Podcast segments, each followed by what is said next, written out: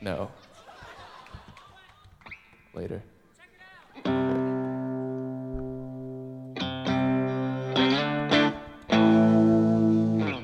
This is a Frank Ocean song.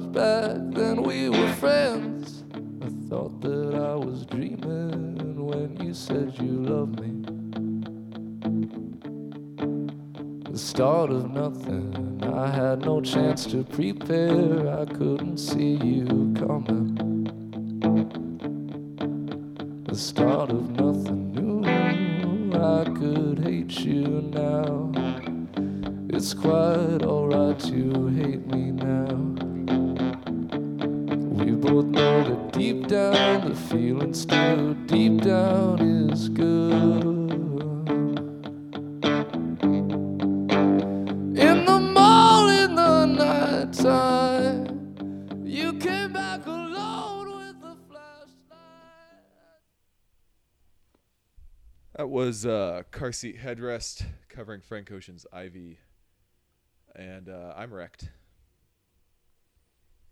Uh, Paul, I am wrecked again uh, because he played this song. Or let me start again. This is a recording of him playing this song at the car seat headrest concert I attended in Olympia, Washington. Damn. Um, and he was out there in his uh, Lucy Dacus T-shirt Oh. um, by himself, uh, playing this to start the encore. Um, and uh, it was um, in this recording. It, it feels a, a little more searing and a little more personal. I, I think in the context of having just moshed for over an hour to Yeah. Car Seat Headrest, it, it was kind of a uh, a, there's a bit of relief to it. You know, there was a respite to just kind of settling down and and enjoying this Frank Ocean cover um, before uh, you know the I, I'm sure 13 minute plus uh, version of uh, Beach Life and Death that followed. Yeah. Uh, so, uh, but beautiful cover. Oh my god, it's actually kind of been my anthem for the past couple weeks in Yeah. my head constantly. Also, Yeah. I went back to the original Frank Ocean song, and that has been trading with it. Um, although, yeah, no offense against Frank, I really, really love this version. My god. Frank sometimes uh, I, I feel like in, in with this song he kind of um, he holds back a little bit, or he just does his Frank Ocean thing. Yeah, well, at the end when it gets sort of screechy, it's uh, it's an interesting move, but it's not as just like gutting again. Um, so yeah, I don't think he played this at the show I saw on that tour, um, or I just didn't notice. Um, but uh, damn, bro, what an Yeah. album! This live album. Yeah, it's great, and I, I found it um, to be really representative of of this tour, and also just how fun and brutal they are live. Yeah. Uh, oh man. I'm almost too overwhelmed uh, just from having listened to that two minutes of it to talk about. it. He's Oh, up man. in your feels. Oh yeah, w- way hard. Me and Yeah. me and Will, Yeah. um, who's like half my age. a Um, good place but- to be. Good place to be up in the fields, you know. Mhm, absolutely. Mm, yes. Uh, so, uh, listen to this album. Good stuff. Yeah. Like every single car seat headrest album that's not their his insanely early just Bandcamp dump. Bandcamp Yeah. dump. Uh, it's worth hours of your time. Okay, sorry. That was, that was too much of a downer for an intro. Um, yeah. How do we transition, Joe, to our our classic hilarious intro bit? Paul, we- one thing about this live album is it will not be on our best of Q2 Yeah, uh, for 2019. because that won't exist. That's right. A famous, long-standing, uh, seminal institution Hmm. has died because we were too lazy to keep it going. Yeah, and it also became. I think we we both came to this conclusion independently. Uh, it it became a bit of a drag to um, try and compile uh, four different shows worth of best of material. Uh, Yeah. all the year, uh, uh, uh, all year long. Yeah, and it was I don't know. Uh it was just like pressure, man. I don't podcast for pressure. I podcast for relief. Well, I'd say that you know, uh, for me, uh, I find albums that I enjoy throughout the year, but I don't really compare them too much to anything else. It's like the the whole they're the best of. They're kind of like the only of. I mean, if I listen to something and I'm not interested in it, I, I just kind of like discard it. True. And you know, I guess I came up with some honorable mentions, but in some ways that would like be sort of arbitrary, um, an arbitrary critical distinction um, that you know separated some of the albums I was listening to a lot from the others. Yeah. And for me it was like just um I felt like uh, a completely uh pointless obligation to the music to get these lists right. and the that just uh was uh too much uh too much weight to be worth it really. So uh, from from now on we'll just talk about good albums as they happen. Yes, that will and work. uh, be in complete agreement about all of them, Yeah. Uh, rather than the occasional uh, modest disagreement. yeah, the occasional like, yes, this is, this is good. I don't just love it though. Such a searing take. Um, yeah, no, it'll be good. Hope everybody uh, can still find good music without that um, that uh, monument to quality ever, happening every three months. But the good news is we're still going to talk about uh, new albums all the time, and in fact, this frees us to not wait. Yeah. Uh, f- for some arbitrary length of time. Yeah. Um, usually about five to six months from when the album came out to actually discuss it Yeah, for seven minutes. Um, yeah. So there you go, Joe. Drop the fucking beat. Yes. I am dropping the beat. Cool. Hold on, I gotta take my shirt off. It got really warm. Give me one second. Yes, yes, and you don't stop. Kool Aid the best rapper, you don't stop. Another fucking hundred fucking dollar freestyle for you and your mind. Come on, yeah, you can never define anything but divine love. I'm a savage beast, slightly above average at least. Nah, preference is relative.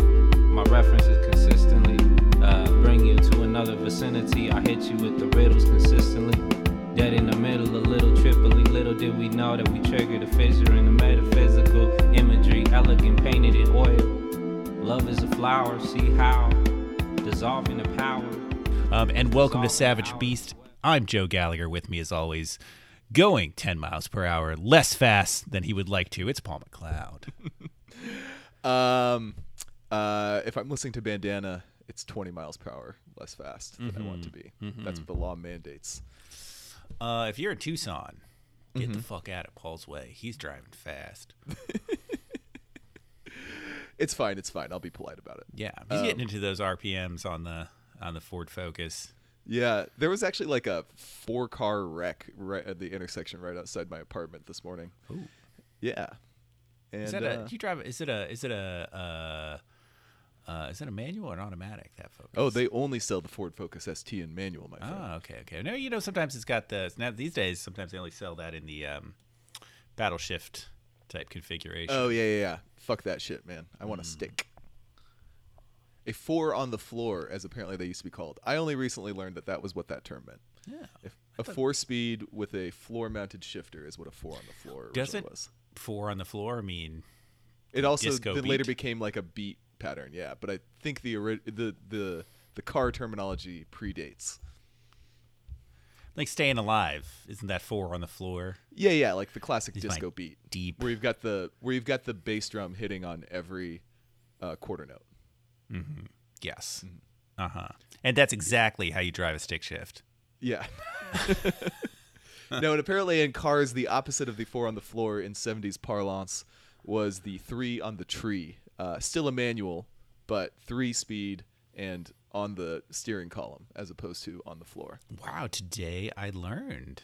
Yeah. Uh, this, the, you know what? That's actually a music related observation because I learned that from genius.com when I was reading the lyrics to Charlie Daniels' Uneasy Rider. Hmm. And why were you learning those lyrics? Man, do you really want the full backstory? Because it's abstruse. Uh, uh, so Charlie Daniels, um, uh, this week he's still alive. I wasn't totally aware of that. Uh-huh. Uh, tweeted, uh, basically a pro-Trump or pro-Trumpism. Uh, you know, y'all get the fuck out of here. You, uh, uh, uh, what was the exact word he used? Um, what? Uh, oh, politically uh, uh, correct Americans. He's not with them. Um, so, and then uh, one of the funnier Twitter accounts I follow, uh, Bitter Anagram, um, uh, uh, clapped back at him, uh, saying, uh, "Thank you, sir. Big fan of your uh, tribute to politically incorrect uh, Americans, Uneasy Rider." Which is uh, the point being, Uneasy Rider is absolutely about being uh, against dominant ideology, and apparently, in the last forty years, uh, Charlie Daniels became a dipshit. So there you go. Yeah. So the answer is no. I didn't want the backstory. Yeah. you- Sorry, you asked. no, no, that was good. That was good. Uh, you know, but if if uh, um, uh, anytime we can get into Twitter beefs on this show, or Yeah, our exactly. analysis of a Twitter beef, Yeah, a which Twitter- we do not pe- play a part. a tweet seen by perhaps 500 people has now been enshrined in this podcast. That's, I mean, that's pretty high for some of the tweets. Well, I like I said, Bitter. Anagram is pretty funny. He's got some followers. Uh, Um, Paul, uh, let's get into it. We got a lot of stuff to discuss. We're going to talk about two new albums first. Um, let's talk about Freddie Gibbs and Madlib. Mm-hmm. Bandana. Yes. Yes, authors of my favorite hip hop album of 2014 have now produced my favorite hip hop album of 2019, Mm-hmm. and uh, it In the rules. running for my favorite album, period. Yeah, oh, totally. 2019. Totally, totally. Um, so uh, yeah, let's listen to some tracks. Uh, I would recommend Half Main, Half Cocaine, which is a pretty funny title. That works for me. Yeah. Yeah, yeah. Yeah. Niggas will never learn. Yeah. It's niggas will never learn. Yeah. Niggas will never learn. Bridges burn, tables turn. Fuck niggas, they gon' never learn. Never learn. Not about an almighty dollar, it ain't my concern. Ain't my concern. It, pussy too outside of me ain't my concern. That ain't my concern. I just bought head in the 458, that's what I deserve. Nigga, I deserve. Big old house and two thick bitches making grits. Leather seats in a new candy painted whip. Bitch, I came out the wound on some gangster shit. Hope I knew you was up, you could take a lick. Set them up with my bitch, we could finger yeah. I just broke up a brick on the east with the click who you banging with. You know that me and Diego be taking shit. Be taking shit. Bridges burn, tables turn. Fuck niggas never learn.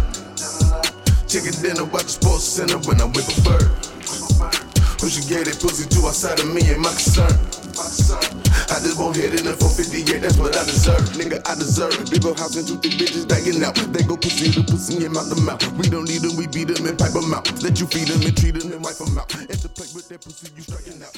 Now, uh, I chose that track again called Half Main, Half Cocaine, uh, because uh, I have a critical weakness to sick kick drum sounds.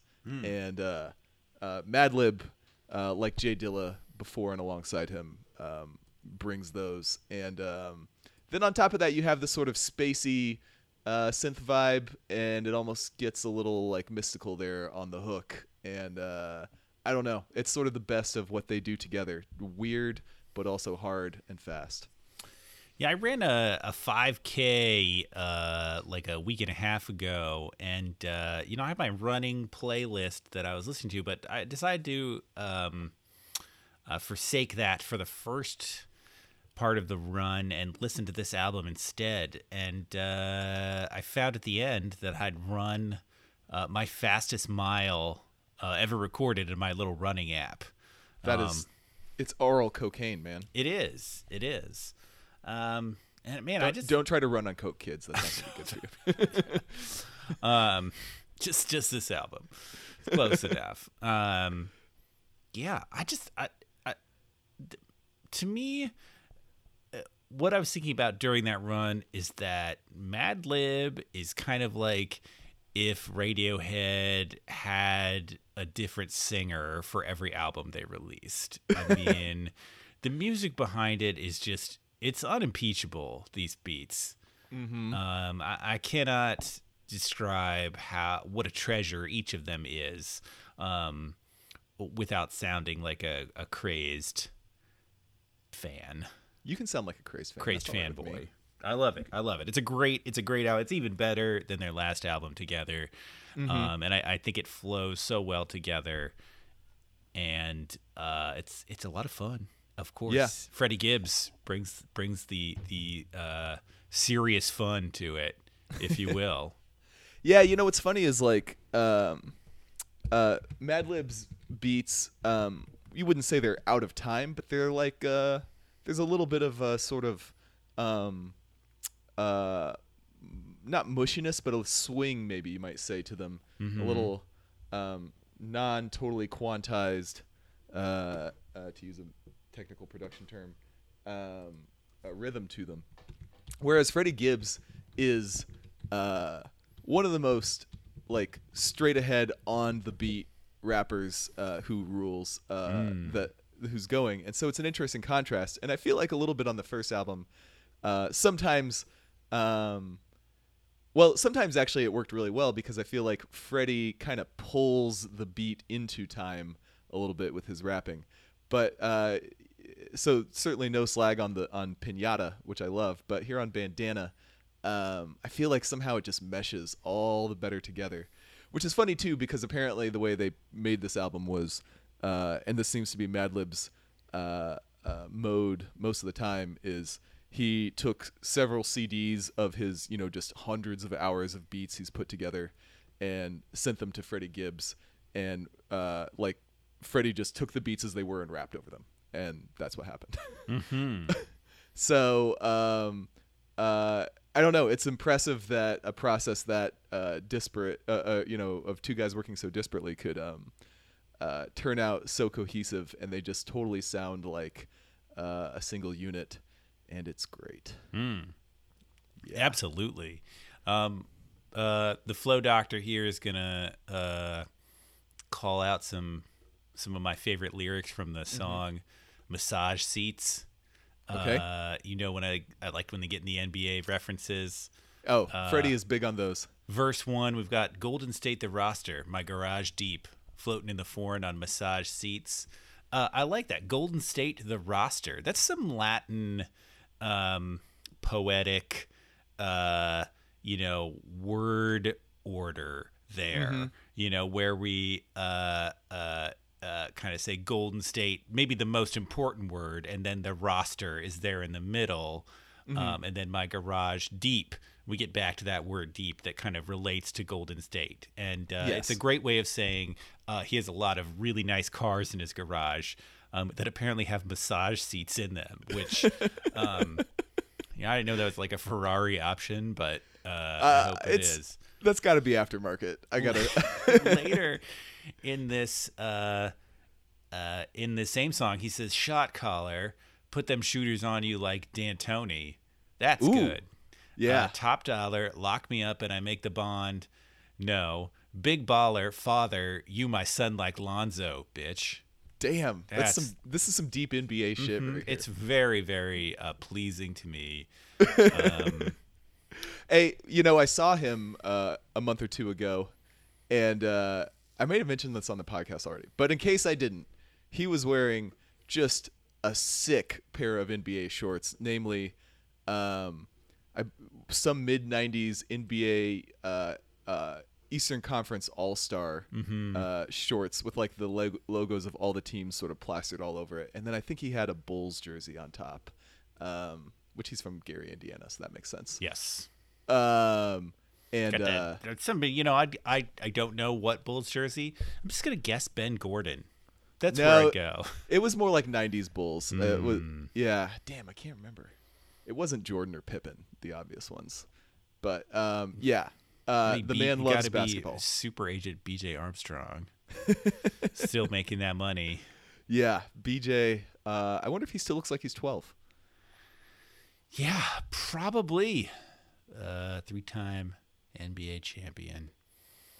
Yeah, Um, and uh, we started a previous podcast with Flat Tummy Tea, and Mm-hmm. that's another outstanding one. just absolutely great. Mm-hmm. Um, and uh, oh yeah, Palmolive, the track with uh, uh, a somewhat not typical uh, Killer Mike, uh, but an excellent Pusha T on it is uh, really good too, if you ask me.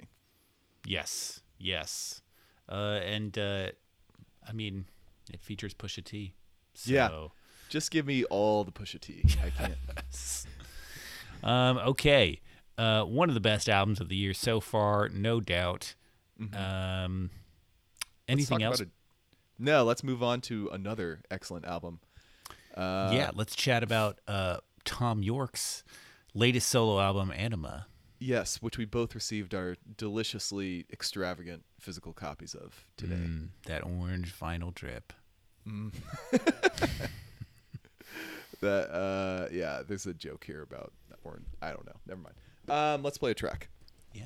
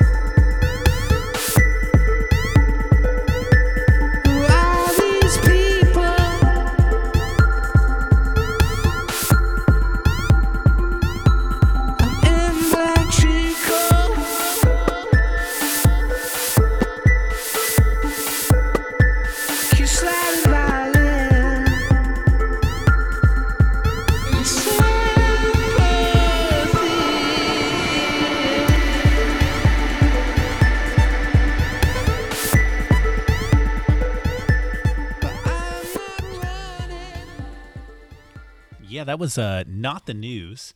Uh, one of the nine tracks uh, from Thom Yorke's new album, Anima. Have you listened to the tenth vinyl track that's uh, not in the digital version, Joe? I haven't gotten there yet. No, not worried about it. I hear it's good. Um, wouldn't be surprising.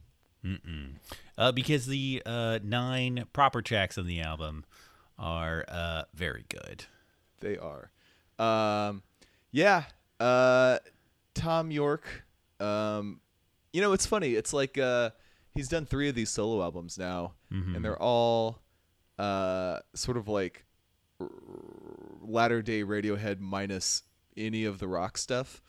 Um, and uh, I don't know. It's funny how that uh, they both help you appreciate how much the band brings to the album because um, it's just more different than you would expect for the guy who writes all the songs anyway um, to be on his own, uh, especially when that's already a big studio product every time um, and the same producer and everything. But there's a, I mean, it's not that surprising, I guess. Lots of artists move around between different modes in different projects, but um, every time it gets a little bit more uh, polished and a little bit more sophisticated, maybe you would say. Is that how you feel? Yeah, absolutely. Um, I think there's uh, something here. There's a tension here that um, feels uh, natural and interesting um, and organic. Uh, that that his other albums didn't quite have. Um, felt like the I feel like both the Eraser and Tomorrow's Modern Boxes there there was some something easy about those and something um, secondary to them. Um, but but here, um, and as you said, all these albums have been about you know computer processed, computer generated beats um, as the primary instrumentation. But here, I feel, um, you know, Tom is at last kind of acknowledging instead of kind of running towards those he's kind of acknowledging there's like a shortcoming. There's there's there's like a tension in the relationship between him and his computer you know? Where's the love? There's like uh as he sings like i thought we had a deal um and there's there's this little bit of a breakdown you know? You you can just kind of relate um to this uh, minimalist quest that he's on um, finally and um, yeah and I, I think the the main reason of that is that from tracks one through nine um, this is like a singular musical object Uh, Yeah. it it it makes much more sense as one cohesive thing um, despite the, the tracks are distinct and they they are fun to listen to um, you know out of order or one at a time but still uh, they blend into one another and there's a definite journey here and uh, yeah that sort of ambition um, I don't know. But like I said, it, it was it was missing or incomplete in his other solo work, and here, um, uh, it's it's finally um, kind of giving body to to what he's putting together. Yeah, I like your point about the um, the flow and sort of structure of the album because it does uh, it goes uh, it starts off a little more beat driven and then it gets um, softer at points and then goes back up. And uh, the first time I listened to this, I told you this offline, um, but uh, I ended up just like getting obsessed with the idea of like creating a pop up dance club where that just plays this uh, whole album all the way through, complete with appropriate lighting and uh, mood and stuff. And I was like, I was thinking about like, okay, so for the up parts, yeah, we want everybody to be getting up, moving around, dancing with like you know uh, uh, whatever a professional lighting guy, which I'm not, would do, be it strobes or whatever. Um, but then you know during the down slower parts, we want to have like love sacks lying around or something where everybody could just sort of like lounge and bliss out for a minute. But then you'd have to get them back up. So then I was thinking like, all right, we need some like uh, party leaders in the crowd to um, sort of cue everybody to act appropriately um, for each track. But anyway, this will uh, not likely happen, but I think that would be completely fucking awesome. Some random Uh, dancers painted in neon. Yes, absolutely, man. That's uh Let's that's do it. it would be that would be like the coolest club experience you could have, I feel like. Um but uh yeah, I guess we got a very different audio visual dance experience from the excellent uh Paul Thomas Anderson uh, uh partial uh, video imagining of this music. Yeah, you know that's it's it's worth a, a slight detour there. I did enjoy um, the the the modern dance performance in that uh, Netflix special, um, shot beautifully as uh, Paul Thomas Anderson always manages to do. Um, uh, as he he did the two music video propers for uh, Moon Shaped Pool, as well as two uh, live performances with Thom and Jonny that are on YouTube. Oh, I Uh, haven't even heard of those. Yeah. Oh my. God, they're fucking awesome. He did one for, um, uh, particularly the one for the numbers is just fantastic. But they're they're kind of out um, on a hill in California. Once during the day, once during the night, um, and they're they're just fantastic. Um, That sounds cool. yeah. Uh, and um, and here, you know, I, I kind of, um, I guess the one thing I took from from these performances that that uh, star a lot of talented modern dancers, and then kind of feature Thom and his uh, current girlfriend, um, whose name I don't know. Oh, they're dating. Okay. Yeah, yeah, they've, they've been dating for a while. Um, and uh, she's also in the video for uh, uh, Lift, uh, Ah. where she and his daughter come in and and uh, just totally uh, ignore and shun him. uh, that scene is much funnier. you know, it's them. Um, That's funny. uh, but yeah, there's a, there's a lot of you know the that that power that comes from modern dance where it's not everything's not perfectly in sync, but you know the the dancers are taking the movements and really um, allowed a lot of like freedom and flexibility to how they interpret them. Yeah. Um, and you can see Thom kind of having some liberties with it and, and enjoying it. Um, and that um, a little bit of that freedom definitely uh, it works with this album. Uh, it definitely works in the context of this music in particular, um, where it might be a, a lot more awkward with Radiohead's extremely, extremely processed and produced music. Like we're down to the like second. It's just been debated endlessly. Yeah.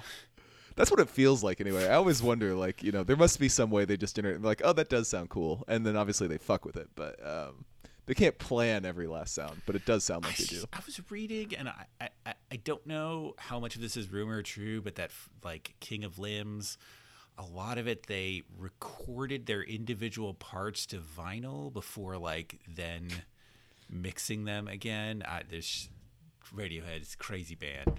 Yeah, they are. Um, I mean, just witness Thom's decision to like, well, as I age, I'm just gonna, I'm just gonna embrace uh, bedraggled as my esthetic physically, and uh, I will look more and more like somebody who um, was recently pulled out of the sea after a shipwreck. Um, but you know, we all have to figure out how to age as gracefully as we can. Got no, got no beef with the man.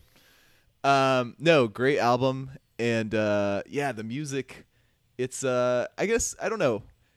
How would you compare the mood and feel of this album to like a Radiohead album? It's pretty similar, but it feels. I mean, in that there's a lot of um, sort of like uh, beatified angst going on. Um, you know, trying to create the sublime out of things that out of the feeling of everything kind of sucks. Um, but uh, I don't know. Maybe there's nothing on a Radiohead album lately that's as like purely um, just sort of lovely as something like Dawn Chorus. I don't know, but even that is pretty melancholy. Man, that's a, it's a it's important um, to kind of justify this album, like outside of the context of Radiohead, especially as we call it, or as I call it, Thom Yorke's best solo effort. Um, and I, I, think, that that um, I can't remember if I said that just said this, but the the, the minimalism of it of it and the restraint um, really feels justified um, in a way that that uh, I don't think Radiohead. It's weird to say they never show restraint, but they are they're always it's always lush and indulgent, even in like the most minimalist tracks. And here, the minimalism is about fewer words, about uh, letting the music play. Yeah, more repetition, more Um, yeah, club-like structures. a moment happens and there's no need to um uh kind of prove its worth to the rest of the song to the rest of the album but instead to just say this is the this this moment is what we thought worked right now and and kind of put string those moments together. And i i I don't know that's it's trying kind of trying to just uh, talk about how an album that's like nine tracks and like maybe 27 different moments of of beats kind of you know makes sense as a whole. I mean there's probably not a great number of words for that. Yeah. um but um Well, I think maybe what you're describing a little bit is like the difference between the temp- the rock template and the uh, electronic music template, where Yeah. you know rock is about dynamism and shifting between. Uh, not always, obviously. These are generalizations. Uh, shifting between movements and so forth.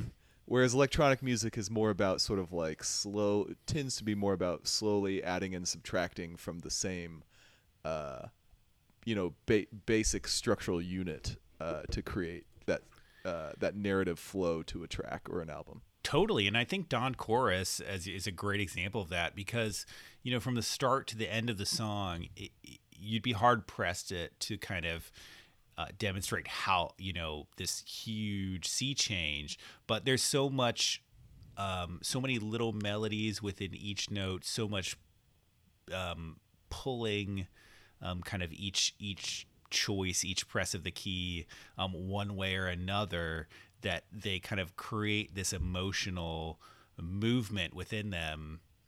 Um, and especially, of course, you have Thom Yorke's voice crystal clear above them that helps anything.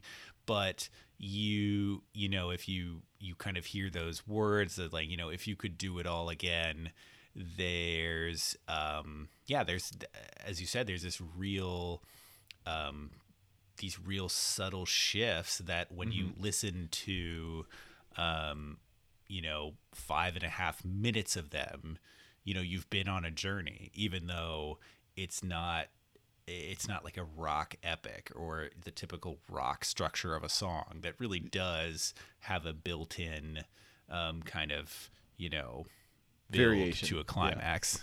Yeah, Yeah. totally. There you go. I guess that's why these uh, Thom Yorke solo albums exist because he's not doing rock; he's doing something else. Uh, yes. Um, and Paul, I have to say that uh, as a final note, um, uh, I happened to read um, parts of, uh, not all of, because uh, honestly, it's a story that is so creepy that I had problems reading all of it. Um, Harlan Ellison's uh, "I Have No Mouth, but I'm a Screen." Scream.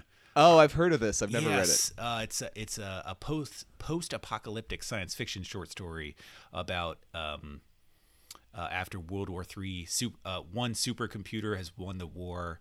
Um, and it, it hates humanity for creating it, and it's uh, basically torturing the last five humans left alive forever. it. Wow. Um, yeah.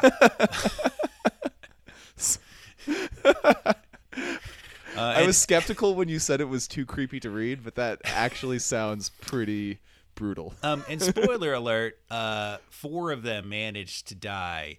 So the one, the one left Oh. is is really tortured forever, um, and that that meshed well with this. Oh no, not that it is torturous to listen to, but no, not at saying. all, not at Yeah. all. But um, uh, Thom Yorke's sort of uh, crypto. That's not the right cyber uh, nihilistic apocalyptic vision. Mm, that's a fair Um, way to put it. uh, still is still underwriting this as it has underwritten so much of what he's he's done. Basically um, everything since OK Computer. Yes, and this is a it- this is a, a worthwhile and new.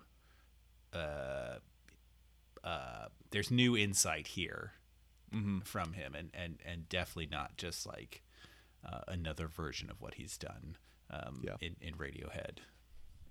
There we go. I agree. Yeah. Uh, don't read that story. Just don't read it. I might have to read it now. Shit. um. Yeah. Yeah. Sci-fi is one of those things that I have um, exposed myself to a little, but not the like depths of it. And uh, interesting. Uh, interesting story. I should anyway. Let's not get into a sci-fi tangent. yeah, yeah, yeah, yeah. Uh, okay, so uh, we have a few more topics, Joe. We do. We need to keep talking. Um, we're paid by the minute. Uh, zero dollars, but still This is this is a computer torture zero by forever. the minute. We just have to podcast about music for eternity. Um, okay, so Paul, we have uh, two um, old albums to talk about. Um, let's start with an album whose 20th anniversary is upon us. Um, it's Sigur Ros's Ágætis byrjun. Oh, is that how you say it? It sure is, because that's the correct way to say it. I believe you. I just never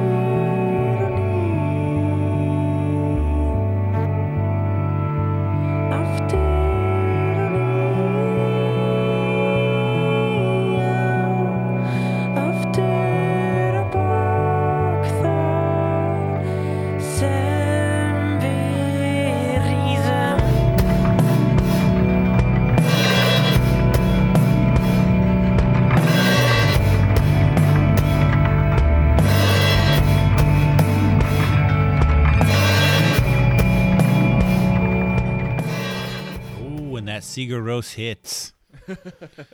it hits uh, delicately but strikingly. It, it hits slowly. Yes. Um, yeah. Uh, yeah, that's uh, uh, that's track five uh, from Al Gaitis Berun, Ný batterí, uh, which means um, surprisingly, new battery in Ah. Icelandic. There you go. Um, and uh, we'll we'll crop that so we hear the beat drop, and uh, later it really gets rolling, um, as many Sigur Rós songs do. yeah. um, in a way that uh I don't know, to, to unique to this band um while not perfectly uh well not totally free of cliche um is uh just surprisingly good over and over again Yeah. uh, these just powerful orchestral uh, pop alt rock um, operatic songs. Yeah, it's hard to say like what I was just thinking about this. Like what is what sets them apart from your classic post rock band, which is like that's basically the post rock thing is these complicated arrangements and slow building structures. You get that with um uh Godspeed You, Black Emperor and some other contemporaries. Um but I don't know, it's just like more uh, ethereal, more um, mystical, more Nordic in a word. Yeah. coming from them, it feels more like you're in a forest where uh, pagan nymphs uh, still hold sway. Um, and uh, I don't know. The it really is like maybe it's just the combination of the weird orchestral, you know, noodling horns, uh, and then the way they mix those up with uh, more traditional poppy hooks, like the bass line to that song, or like the piano on I think it's Olsen Olsen. Yeah. Um, That's I, I wrote uh, more pop than you think. Um, Yeah. you know, with their uh, uh, with Sven G. Enfla, Englar, um, you know, just singing "It's You" over and over again is is a poppy hook, and they uh, pair it with their unique instrumentation. Um, that, uh, on the other hand, um, you know, I saw them in uh, you know 2001 um, in in DC at the 930 Club. So we're talking like a thousand people, and it's just the four of them on stage. Like it's still a band, you know. And they wasn't. They didn't all have keyboards. You know, they were playing guitar and bass and drums. Was one keyboard, but you know, they were they were still a a rock band able to produce this music um, this pop music um, that, as you said, then seems to match the grandeur of um, a 17 minute long Mogwai song. Yeah, yeah. Mogwai is another good touch point for this. Yeah. Um, yeah, I don't know. It's just it's just gorgeous and breathtaking every time. Uh, I guess sort of the same way that like uh, I don't know, looking at uh, a natural wonder, uh, whether it be you know just a beautiful glaciated landscape or you know uh, the Grand Canyon is a slightly different flavor, but that sort of uh, sublime awesomeness Yeah. that is um, you know, it's like it's so big that you can only take it. This is I'm literally like quoting Kant here, but um, it's so big that you can't like take it all in at once. But the parts that you each part you look at is beautiful, and you sort of get a sense of the whole by looking at each part in a piece. Yes. Um, yeah. it's uh, it's really gorgeous, and um, uh, Well, if I, if I may quote a source equal to Kant, uh, the Pitchfork Review said um, that the album seemed to have been dropped from the heavens, and that that really struck a chord with me because it really it sort of like opened this ancient door in my mind to kind of the ambition possible to the art that I like, to like alternative rock, which at that time, 1999, was the most important art form to me, uh, maybe equal to literary fiction, but like right there. Yeah. and just or maybe even to like to open the door between those two in such an accessible way and it came out of nowhere i mean i just it that that all the stuff we're talking about it just I, there was nothing like it at that point. point and Yeah. I, I think its novelty then um no matter its ultimate uh I don't say value, but all the ultimate like skill involved, the, the the novelty will always mean it was like extremely uh important. Yeah, yeah. Uh, Dropped from the heavens is a good line, uh, Pitchfork, because you could imagine like uh, approaching a small, smoldering crater and finding a a, a meteorite of pure, uh, you know, uh, tungsten or something uh, in the center of it with an actual rune carved on it, and then you know there's like a, a hatch you open up, and inside is this album. Yes. yes, I'm right there. um yeah the only the only thing that sounded and, and what's interesting is it does uh, i think you just said this but it sounds uh just as fresh now as it did then like it has not really been replicated this type of thing um the mix did sound slightly muddy to me this time when i listened through it which made me kind of want to drop $30 on the vinyl reissue Yeah, but it, I kind of I kind of need that. it didn't say it doesn't say it's remastered but they must remaster it in some No, way it is. for the, vinyl the Spotify tracks say they're remastered, and I, I Okay. felt like they were a little better when I was listening to them.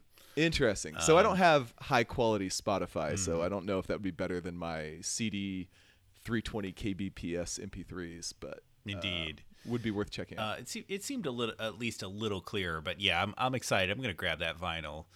Um, yeah, and I think the the the um, the last thing that I would say about this album that maybe is what makes it to me um an album that will always be something that I that I love is how much every single track seems to work as like a um a soundtrack um to both things to both actual things and to like you know fantasies in your mind. Like these aren't just songs that you kind of have to like you can see stories happening to them. And if you if you like imagining things if you if you like you know kind of like thinking in in in fiction um this album will always be uh something that you can really take and put to your own stories. Um i think like Olsen Olsen, which has my favorite climax on the album it has that that piano and that flute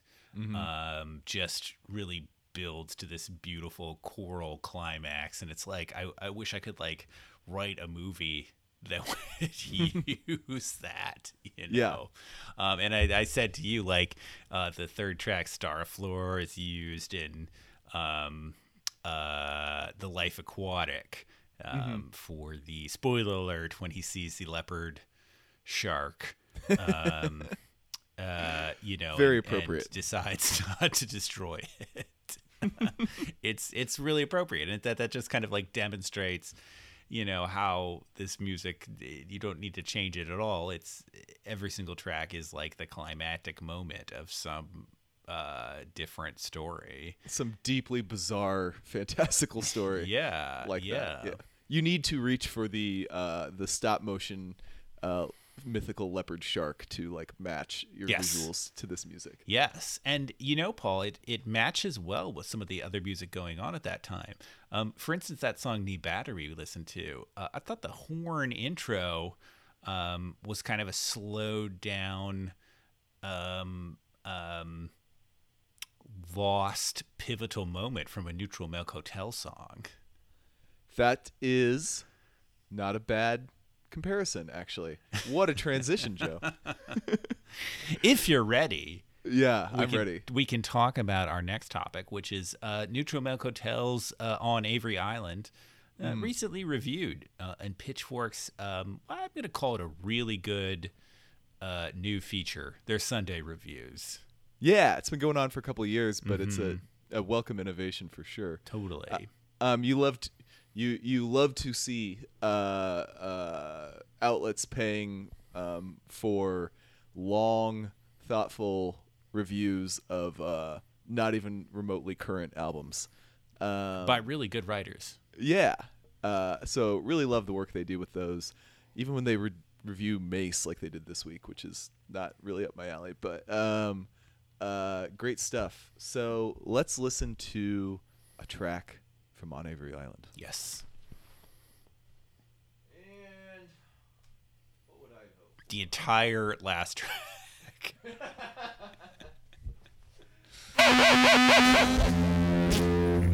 Huh? Perfect. Like, I mean, you know, like as far as the length of it and stuff and where you ended, it was exactly perfect.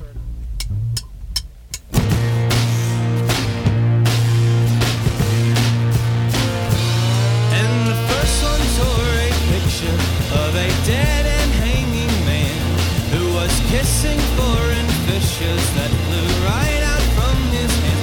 And when I put my arms around it, felt the blushing blood run through my cheeks and an airiness around it. When his tongue began to speak, and he said, Oh boy, you are so pretty, enough to wrap tied in rice paper string. And when I finally kissed him, ring, lost like a bell that's tipping over, with two cracks along both sides. And I knew the world was over, so I took a look outside and watched the fires that were reaching up to the weather vanes and the tops of trees and the waiting scene in the Sunday dream waiting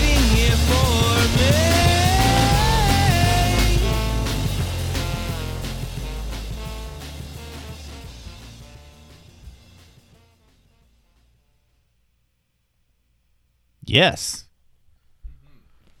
Song Uh. against sex. Yeah. You know, uh, I was raised um, uh, not against sex, but against sex in most situations, and uh, noth- uh, by with all the force of thousands of years of theological uh, ideology behind it. And uh, I have to say, this is the most effective argument I've heard against sex.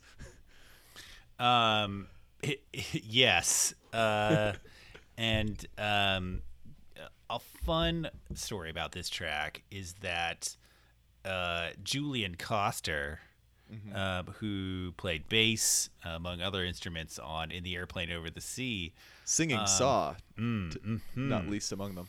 Yes, uh, he uh, before he knew Jeff Mangum or anything about Neutral Milk Hotel, uh, would he and his friends would listen to this song to get psyched up for going out and dealing with all the bullshit. That's how you know a true that. weirdo. Yes, yes. That's awesome. um, and later joined to uh, record uh, Yeah. in the airplane over the sea. Um, and uh, yeah, yeah, it's uh, this this. Um, I was not. I lacked your formal training in being against sex, but um, in some senses, uh, you know, I, I I remain against it. It's ter- you know, all the terrifying uh, results of human intimacy. Yeah, Um, you know, it's tough. they're they're still they're still um, The cruelty, one- the self-centeredness, Yeah. as depicted in this song. they're still a source of fear. And this song and this album um, depict them in a way that no, just no other album does. And uh, yeah, it's not it's um, uh, it's not perfect, No, but it is Uh, unique. yeah. So I listened to. Uh, I got the when they released the the vinyl collection of all Neutral Milk output a few years ago. Mm-hmm. I I'm got looking it. at it right now. Yeah, mm, me too. Let's touch ourselves. Uh, I'm, tou- no, so I'm I- touching the album. Okay, that's even better. Yeah. Um, the uh, uh, so I listened to that uh, for this. Mm-hmm. First of all, uh, this music was definitely meant to be on vinyl. Um, Yes, yes. uh, I'm not a total vinyl. I love vinyl, but I'm not a total um, uh, purist about it. But uh, for a fuzzy, warm, uh, fairly actually bassy uh, for indie rock album like this. It's beautiful. Mm-hmm. Um, and uh, uh, my other takeaway, uh, giving it a real good listen, was honestly this is like 93% as good as in the aeroplane over the sea. Like mm-hmm, and i listened to them back to back uh, because i enjoyed this uh, so much. And part of it is that i've heard in the airplane over the sea like five times uh, more often than Yes. uh, this album so it's a little bit fresher for me. Um, but uh, you know songs like song against sex uh, uh, uh, many others uh, garden head three peaches um, are just incredible songs Yeah. uh, that give you all of that Neutral Milk Hotel like psychedelic uh, uh, uh, melancholy uh, that you could ask for. They do. I mean, I, I almost view the, the when you talk about those two albums, um, I, I kind of view it as a, a an exponential thing where the what the neutral milk. Uh, I'm sorry, in the airplane over the seas like 10.0. It's really far up there on the curve, but this like 9.3 that you give this album is also like extremely far up there on the curve from like Yeah. some other albums 8.0. So they're both kind of up there. Yeah. Um, uh, and yeah, I mean this, especially the song "Garden Head." I mean, I definitely, uh, which is "Garden Head, Leave Me Alone." Mm-hmm. I just remember when I first. I think Paul, you you you saw both Jeff Mangum and the Neutral Milk Hotel. yeah. Yeah, I, I remember when I saw Jeff Mangum and he played that song. I mean, I, I may have had the most personal reaction to it because it's such um, it's such a good, it's such like an honest, uh, vulnerable love song um, that um, th- this whole I'll just the verse the third verse i'll just read it. Follow me Yeah. through a city of frost covered angels. I swear i have nothing to prove. There we go. That that line there. Amazing line number one. I just want to dance in your triangles to give me some reason to move. Amazing love song uh, line number two. Um, but to take on the world at all angles requires a strength i can't use. There's just Yeah. uh, and, and then to get to the end of that of all that is hoping and waiting for you i mean there's just Yeah. it- that's that's that's everyone listening to this has either heard that song or is um, hopeless uh, but we we can acknowledge this is a fairly obscure album. I don't care. we should acknowledge that here on this album, at several points, he's writing about love in a way that is um, even unmatched on in the airplane over the sea, where he's kind of moved on to something, some other emotions. Um, Yeah. At many times, where instead here he would just be talking about um, sort of human infatu- infatuation. Yeah. And then on top of that, like you're right, the lyrics are awesome. But there's this like I don't know what the magic is of like in Gardenhead, for instance, the way along with the chord change, he sort of like slides into it with the "Leave me alone." Um, that is, I don't know. It's uh, nobody else's can do that with his voice and give me Yeah. goosebumps that particular way.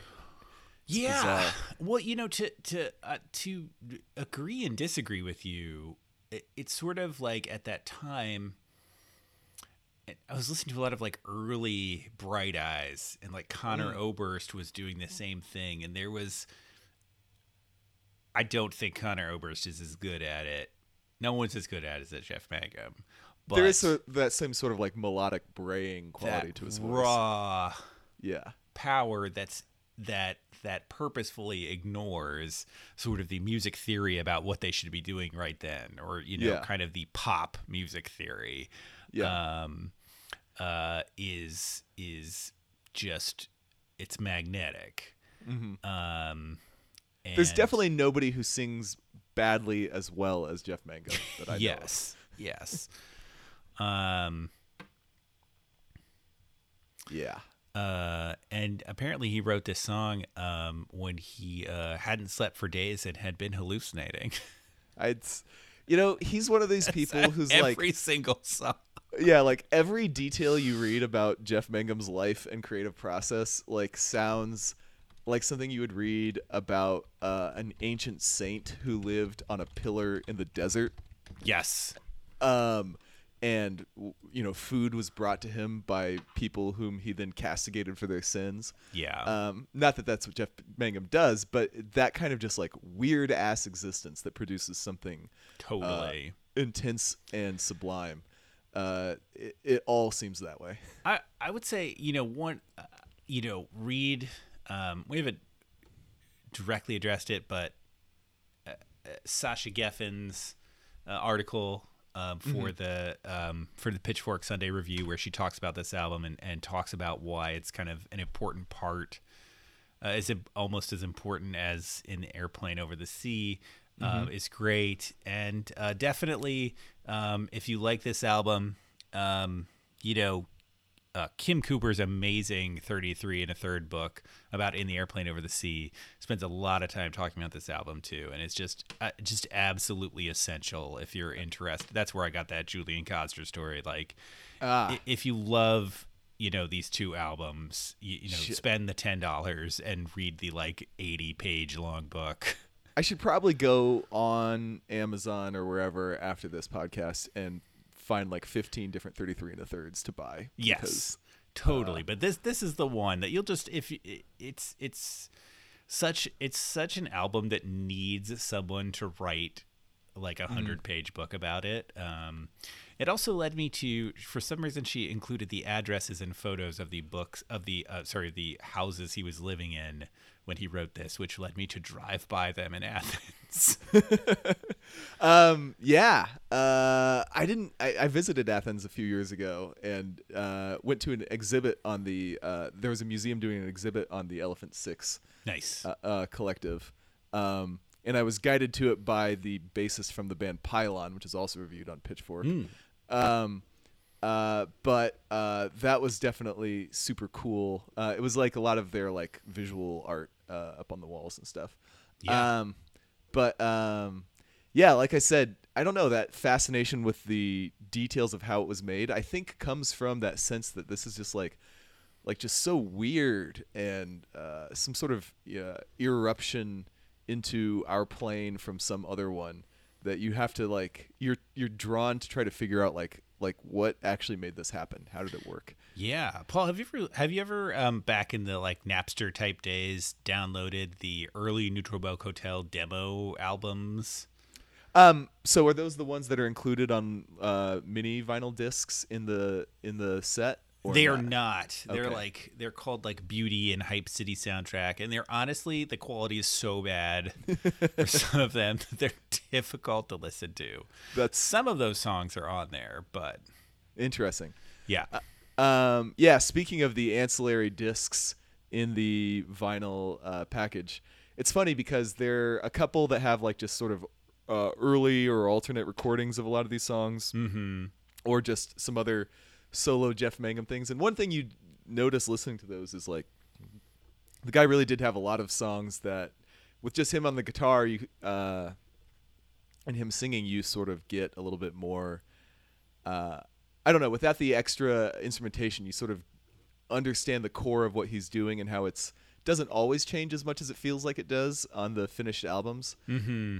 Um, but there's some really good tracks there, and then you have the uh, is it Little Birds? Is that the name of it? Uh, the Yes, two versions of that, dear God, just just that song is so fucking good. savage music. I remember sometime in the mid 2010s i, I want to say it's like 2010 2000 maybe actually the early 2011 2012 i went through a phase where for like three straight months anytime i like uh was in any form intoxicated i was just like listening to that song and just going off a cliff of emotion that's fair. it's so good It's so good. Uh, but then the funny thing is, the one other like proper release in there is the um, uh, is it everything is. yeah And you know what's funny is for a long time I wasn't too interested in the Neutral Milk Hotel, uh, you know, uh, Arcana, Mm-hmm. um, because that's like the one thing where it doesn't really feel like he knew what he was doing. Like he was trying to reach f- for a sound that didn't come off to me. I don't know. What are your Yeah. thoughts on that release? Um. So let's see. Let me look at the track list for it. I mean, to me, it's like the songs underlying it are probably okay, but like the the way he tried to make it weird on that one just like feels like a guy who didn't have a grasp of his particular uh, uh, way of of doing his sound. You know what I'm saying? yeah, I, I get that, and I think that I think that um, I've always enjoyed the weird, super weird, like Aunt Eggma blowtorch on that. Um, but uh, yeah, I agree completely. I think that he um was hiding too much. Yeah. um, on that album, and I think that that's sort of what um, uh, he kind of discarded one layer of that psychedelic psychedelica Yeah. to get to you know these two unbelievable albums Yeah.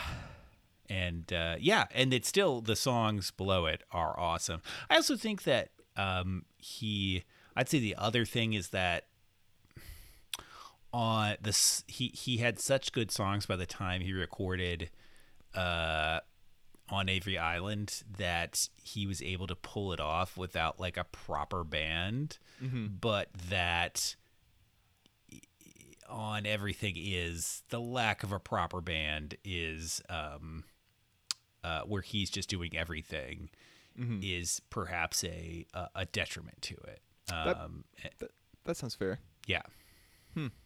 and that's uh, you know that's that's if you if you went and you saw I'm sure if you saw the band back in the day, but if you saw, you know, the Neutral Milk Hotel reunion tour, you realize that everyone in that band fucking rules. Yeah. They're all awesome. And like, yes, they were led by like, you know, someone who is debatably the best songwriter of this that particular period, but like they they were all very fucking good at what they were doing. Yeah. No, the the I don't know. They they really come together in a in a very band sense on uh, Neutral Milk or in the airplane over the sea with the the horn freakouts and what have you. Uh, it really it really he figured out how to make uh, all that add something to his awesome, weird, completely bizarre, inimitable uh, melodies and acoustic uh, things that he normally does. Yes, the story I tell, Bill Simmons style, all the time is like when I saw them, when I saw Neutral Milk Hotel and they played The Fool, and Scott Spillane was there, you know, playing the horn. Yeah. you're like, I, you're just like. Jeff Mangum's not singing here. This is this is like a Scott Spillane song, and I'm just like, uh, this is like one of the most important songs of like my childhood. I'm like dying listening to this, you know, and that's that right there is is kind of you know that's why you get the 10.0 for the airplane and and maybe not on on Avery Island, but Yeah. uh, yeah, I agree. It's it's it's uh. well, man, we we fought and fought, but we decided on Avery Island was a good, really good album. Yeah. Yeah, that was tough, man. all this disagreement is uh, testing our friendship. Um, Scott Spillane has a three sentence Wikipedia article, the last of which is he is known for his magnificent beards. I've seen them, and I agree that that is They're good. worthy of recording on Wikipedia for all time until some editor decides it's not relevant. Uh, Paul, we've been talking for a while, and Mm-hmm. uh, I, you know, we have like a kind of a final topic that I was interested in discussing. Mm-hmm. Um, let's get into it briefly. Yeah, cool. Uh, yeah, you had uh, I forget whether there, there was a, a news peg for this, as they say, but no, you wanted there to was, discuss. There was a um, there may have been at the time, um, but Paul, I actually would I'd love to play a track. Sure. I live on a ranch in California. I just bought it a while ago from uh, these two lawyers. And uh, there was an old man living on it. I don't know if you have things like that here, like uh, foreman on ranches. He's like an old caretaker, takes care of all the cows, fences, and everything. So I wrote this song for him.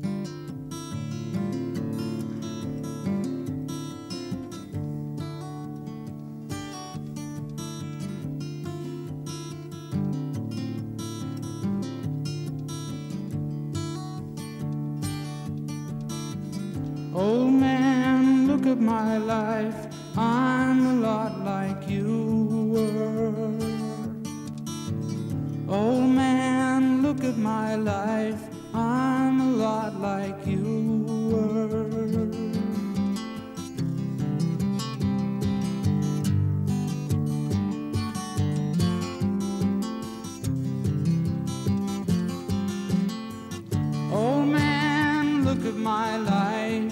24 and there's so much more.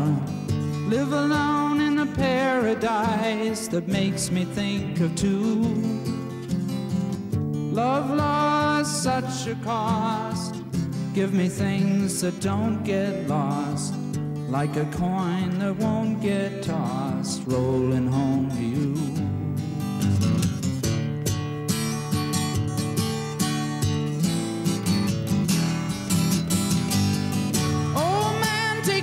My life. I'm a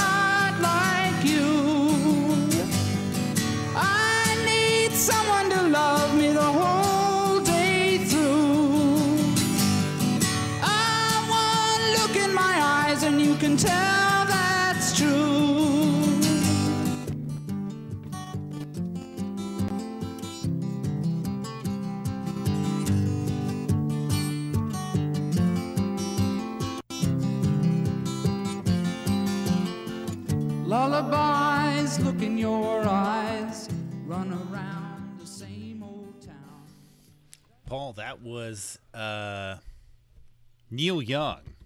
Mm-hmm. I don't know if you've heard of him. Yeah. Uh, uh, it was him, um, kind of old, uh, older, older artist. Uh, it was from his 1971 uh, BBC concert on Mm-hmm. YouTube, and it was his song "Old Man." Look at my life. Yeah, wow, Neil Young. I guess, man, interesting. So maybe it's an artist we should revisit. I think I think he's worth uh, a, a reappraisal. We should consider, uh, you know, here's the thing. Maybe we should consider making him one of the foundations of everything we know about uh, rock and folk music. Yeah, I mean, honestly, like, uh, you could argue the Beatles and even the eh, there are a number of bands you could argue are more, um, like I don't know, better in some sense. But Neil Young Mm-hmm. is like the guy that I feel the most kinship to from that age. totally. Oh my God. Yeah. Yes, and uh, you know, okay, he's born in Canada, but he's a little more American than like the Beatles and Rolling Stones. Are. yeah. Yeah. Way more. Way more. He's like really Californian in his like. Yeah. He he'd spent his adulthood pretty much in L.A. So Yeah. that that that fits absolutely. Um, so I I bring this final point up. Um, to, uh, it's a, it's a topic of discussion that that had interested me in various forms, um, and uh, it's really exemplified by the fact that I got together with some of my college friends uh, this this past weekend, and the main musical event of this weekend is the time the one afternoon that we were kind of sitting around and chilling, and what we put on was this the recording of this BBC concert, this Neil Young concert, which is 48 years old, and it's awesome. Uh, but I, I've started to think about this, and in the context of you know uh, my wife's one of her one of, if not her favorite artist is Bruce Springsteen, and you know uh, my dad played me Bruce Springsteen records, and thinking about the Beatles, and there's a lot of 50 year Beatles reissues coming out, and just in the context that we as as these millennials, and especially as older millennials, um, are maybe being asked to carry the weight uh, of this boomer music forward to yet another generation, um, and and kind of what responsibility we have with that and and kind of what it means. I mean that that it, uh, as much as i want to play my kids you know at some point the nirvana unplugged album that i'm also playing it as a point of well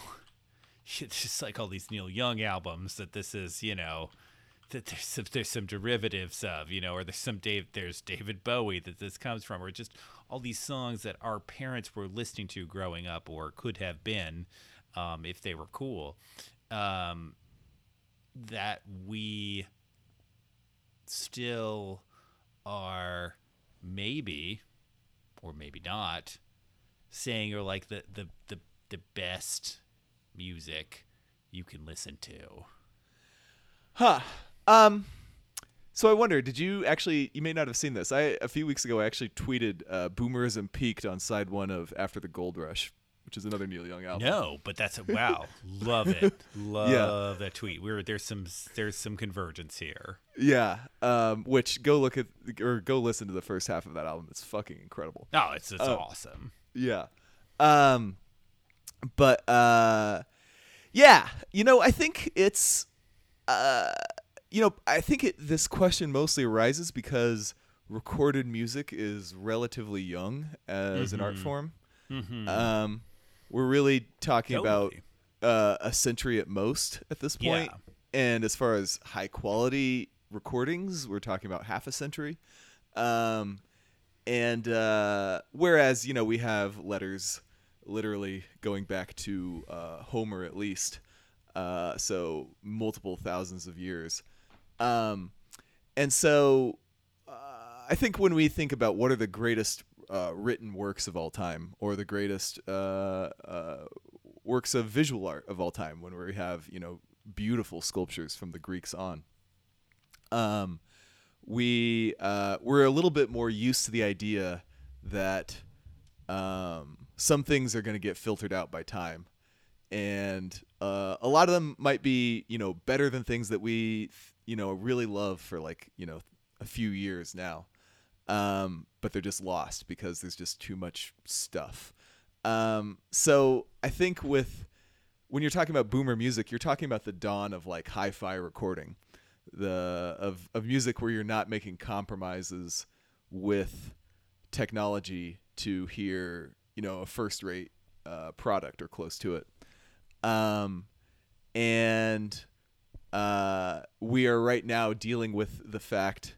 Uh, not only is is it young, but also we're sort of going through the first stage where we can clearly say that um, there's been an epochal shift in the uh, style uh, of the music being recorded, where you know obviously people still make rock. This has been a long time subject of this podcast, um, but it's not the dominant uh, form anymore, and so it's even more.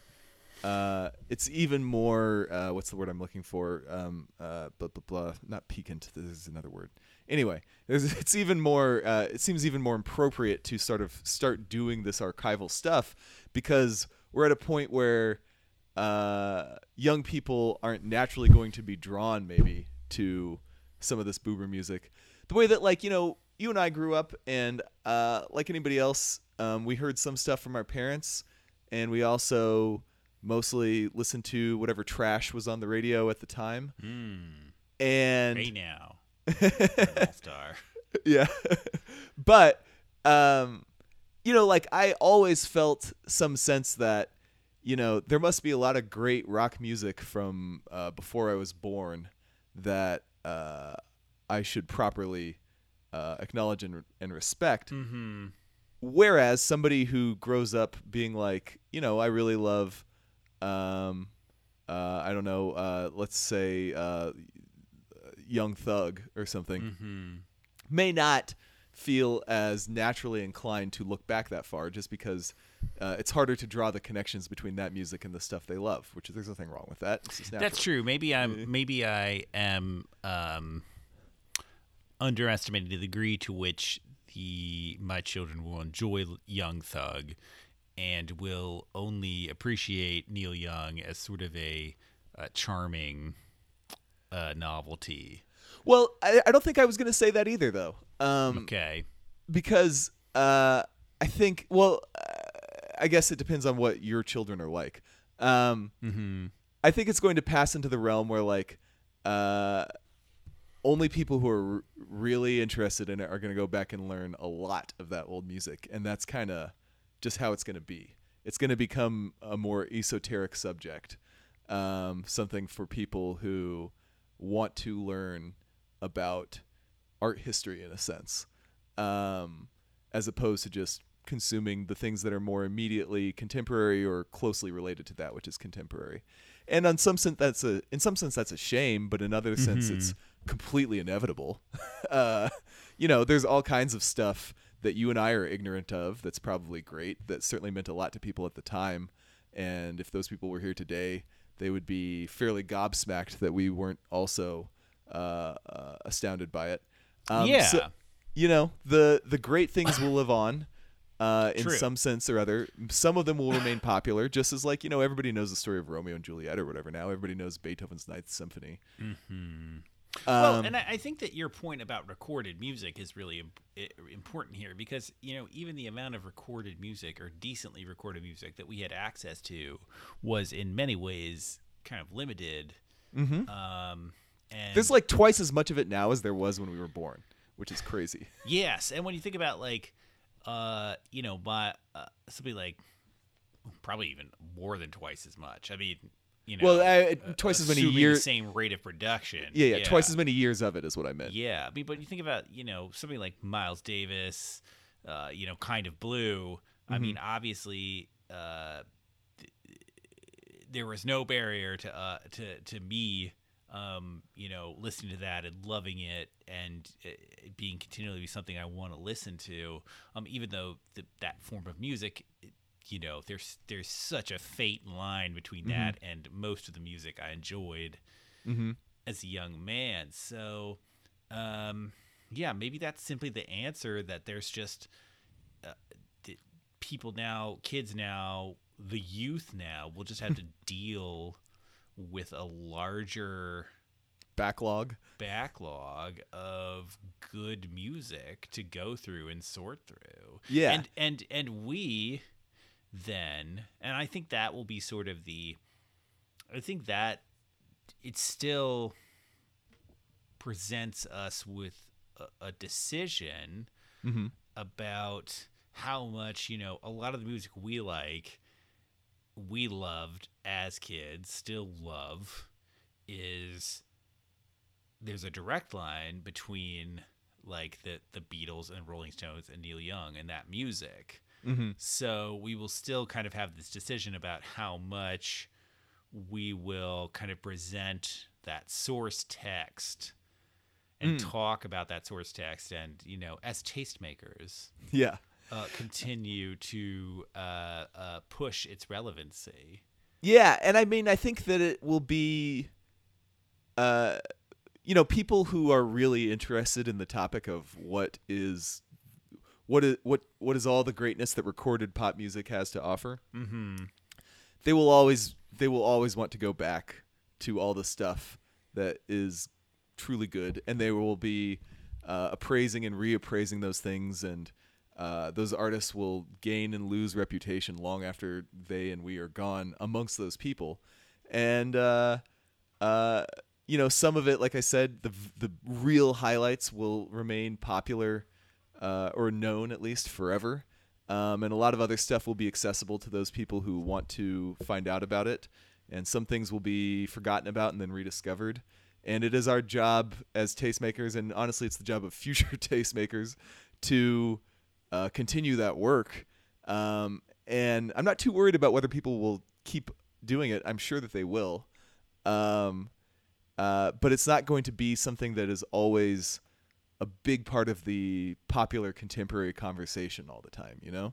Just as, uh, you know, reading. Um, uh, uh, to to give an example, I just recently read a novel in which the author, the the main character, is a scholar on uh, uh, Joris Karl uh, or Joris Joris Karl Huysman. I'm trying to f- Francify that. Who was an author I had never heard of uh, from the late 19th century. Um, a Frenchman. Um, but uh, he presents this. Uh, the the character is basically like all he does is write about this guy for uh, i- i- at the Sorbonne, uh, and um, uh, it's the kind of thing where you know some of these people are uh, just going to be known by enthusiasts, and that's okay. Yeah, true. Very true. Um, and it's not. I mean, I guess you can't. It's it's hard to imagine a world where Neil Young is has has faded into that kind of obscurity. Yeah. Um, No, he was in Crosby, Stills, Nash and Young, who have just some all-time hits Yeah. that will remain in you know TV shows and mo- and movies for forever.